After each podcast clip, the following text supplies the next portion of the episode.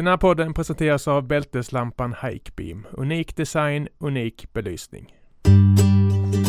Du lyssnar på Vildmarken Podcast.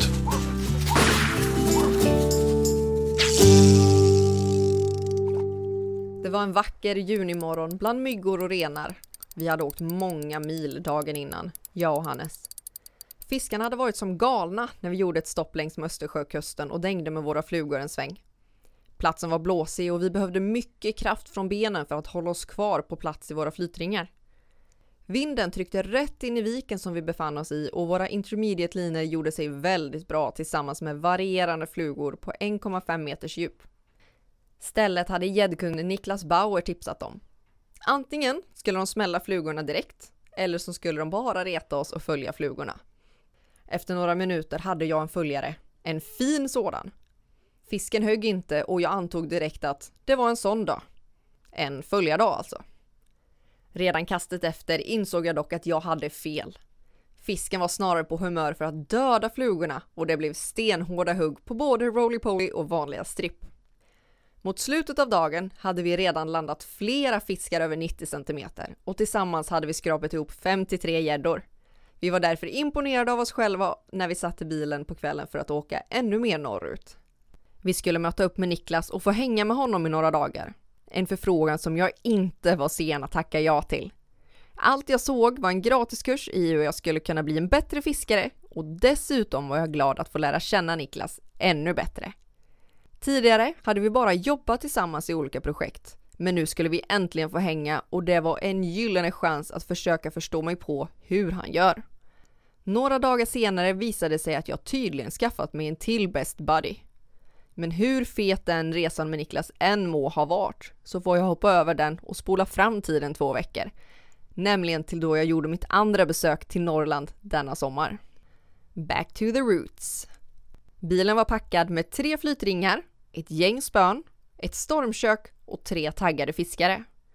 Hannes Ribner styrde bilen mot Skellefteå.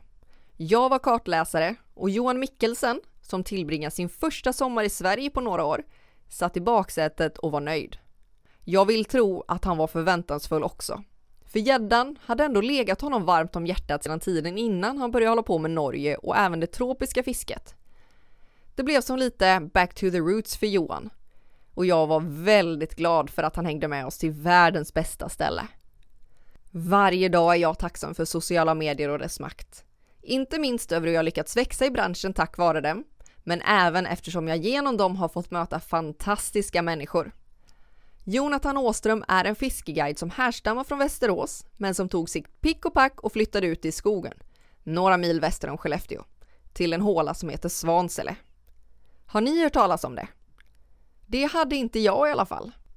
Jonathan skickade en inbjudan till mig och sa att gäddorna väntade och att fisket borde vara helt magiskt runt just midsommar och att jag borde ta med mig några polare och komma upp. Ja, ni förstår nog allihop att det var precis vad jag hade gjort. Vi var på väg till Jonathan som även han körde flugfiske efter gädda från Flytring. Jag blir alltid lite extra lycklig i själen när jag träffar någon med samma plan. Det är så man kan sålla ut vem som har koll på sina grejer eller inte. Skämt åsido. Midnattssolen lurade oss och vi körde långt in på natten innan vi bestämde oss för att slå upp tältet bredvid vägen i skogen. Jag hade trots allt jobbat samma dag och var lite sliten. På grund av mygginvasionen som var, även med Sörlandsfolks mått mätt, var vi riktigt snabba upp med tältet för att sedan krypa in och dunka huvudet på kudden. Vi gav oss själva tillåtelse till några timmars sömn innan vi packade ihop allt och körde de resterande milen till Svansele vildmarkscenter. En lodge som har full rullning på sina vinteraktiviteter med allt vad det innebär. Det syntes tydligt när vi anlände. Det var ett stort område med massor av parkerade snöskotrar som verkade stå och längta efter kyligare tider. Japp, du har rätt. Det var helt sinnessjukt varmt under midsommaren i Svansele i år. Medan grabbarna smällde upp utrustningen tog jag med mig primusköket och gjorde mina kända ägg och baconsmörgåsar. De ger mig perfekt med energi för att orka många timmar. Att de sedan dessutom är fruktansvärt goda ser jag bara som ett plus. Vi hann inte ens påbörja våra mackor innan en Toyota kom insladdandes på grusparkeringen. Föraren hängde på tutan och det var inte svårt att räkna ut att det var Jonathan som äntligen fått se människor. Jag kan tänka mig att det är ganska tyst och ensamt där ute och av ljudet av bilens tuta att döma så var han lika glad över att se oss som vi var att se honom. Energin från när fiskare möts redo för ett fiskepass kan jag dessvärre inte sätta ord på. Eufori är nog det närmsta jag kan komma. Flugspöt i högsta hugg.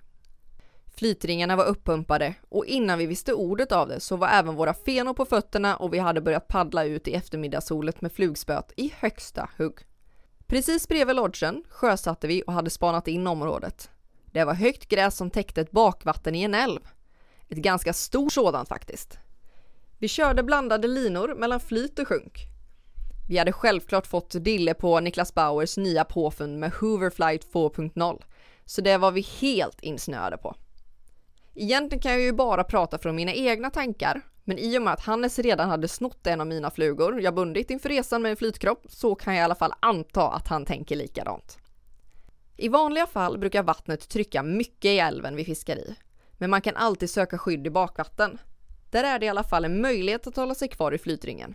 Skulle man råka hamna ute i strömmen hade man snabbt åkt ner några hundra meter innan man skulle kunna gå i land.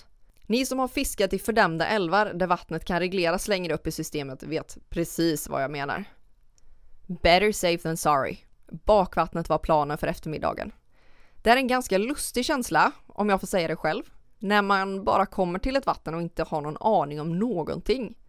Finns det någon grynna eller djuphål?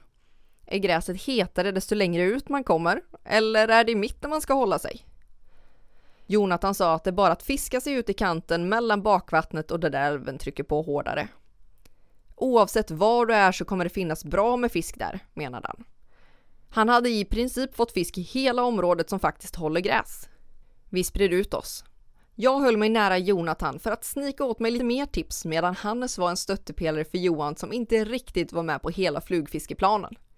Han hade inte blivit fast i Belize och fått träna på sin kastteknik som både jag och Hannes hade fått tidigare detta år. Helt plötsligt så small det till i flugan utan förvarning. Jag var inte säker på ifall det var som så att jag strippat in i en sten eller om jag faktiskt var en fisk. Det skulle jag bli varse om bara någon sekund senare då det small till igen på exakt samma sätt. Och sedan igen och ännu en gång till. Ja, det var garanterat inte gräs utan en gädda som attackerade den dragon tail som jag satt fast i änden av flugan. Jag vet inte säkert om det var samma fisk alla gånger, men när det var dags för mig att ta upp flugan från vattnet för att lägga ett nytt kast så var det en fet fisk som gjorde en bubbla bakom min fluga och blev skrämd av mina fenor. Där och då insåg jag hur häftigt fiske vi skulle få uppleva. Det var startskottet för en magisk eftermiddag med massor av hugg, följare och ett gäng fina landade fiskar. Alltid tävling. Som alltid när jag är iväg med polarna så är det tävling. Det är sedan gammalt. Ett poäng varje dag för längsta fisk och ett poäng för flest antal under dagen. I slutet av resan delades även en poäng ut till den som tagit resans längsta fisk. Oftast är det en spännande kamp in i sista sekund. Eftersom att jag är en tävlingsmänniska så är detta en tävling som handlar om liv eller död. I, i princip. Jag kan ärligt erkänna för er att den lyckan som spred sig i kroppen för varje hugg var värt allt. När jag bara hade haft ett gäng fiskar som vände bakom flugan eller bara bet i tailen så började jag bli frustrerad. Jag behövde ändra på någonting så att de skulle sitta fast på kroken. Nästa kast hände samma sak. Jag kände snabba hårda smällar i fluglinan och jag ville bara sätta mothugg. Jag började strippa hem flugan snabbare och till slut så small det ordentligt och jag kunde sätta mothugg som liknande det jag gjorde på tarponen i Belize. Det var alltså ett riktigt karatemothugg, om jag ska försöka förklara hur det kändes. Fighten var lång och intensiv. Det märktes tydligt att denna fisk levde i ett strömmande vatten. Det var en riktig grönfärgad muskelknippe. Innan jag ens hade sett fisken kände jag mig ganska säker på att den skulle vara riktigt fin. Plus att den skulle klara sig till dagens längdpoäng då vi bara skulle få cirka fem timmars fisketid. Hannes tog hem sin fluga snabbt och började paddla mot mig för att fota fisken, som utan tvekan var värd att fotas. Personligen skulle jag gärna fotas med alla fiskar jag får, men någon måtta får det vara för de som är ute och fiskar med mig. De kan ju inte lägga all sin tid på att knäppa kort. Lagom till att Hannes kommer tillräckligt nära för en photoshoot så gör jag ett försök att landa fisken och misslyckas några gånger innan det väl går vägen.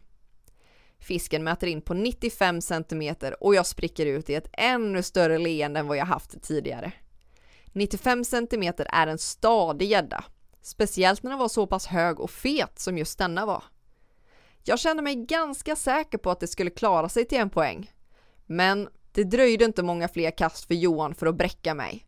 Och inte med så lite heller, utan hela 10 centimeter. Jag hade kunnat bli bitter av det faktum att han landade en gädda på 105 cm med ett flugspö i klass 9 redan efter några kast. Men idag känner jag mig för bara vara lycklig för hans skull. Gäddorna fortsatte att vara bråkiga med oss genom att bara bita i tailen, men vi lyckades trots det landa ett gäng var. Jonathan plockade ihop sina saker och paddlade in för att fixa käk till oss. Nu snackar vi verkligen prinsessbehandling. Vilken lyx att få fiska på fina vatten och sedan komma in till färdig mat. Vi stannade dock inte ute så mycket längre utan valde att paddla in och knäppa en öl och sätta upp tältet så att det skulle ha en chans att torka från natten innan vi skulle sova. Lagom till att vi var färdiga med tältet var käket färdigt. Och herre jösses vad gott det var! Wraps med barbecue-umf, lokalt producerade morötter, babyspenat, massa goda såser, ölkorv och min favorit, pepparkaka. Ja, det är en knepig kombination. Men Jonathan hade snappat upp att jag verkligen älskade dessa kakor och var missnöjd över att det var hela sex månader kvar till man skulle få äta dessa igen utan dåligt samvete.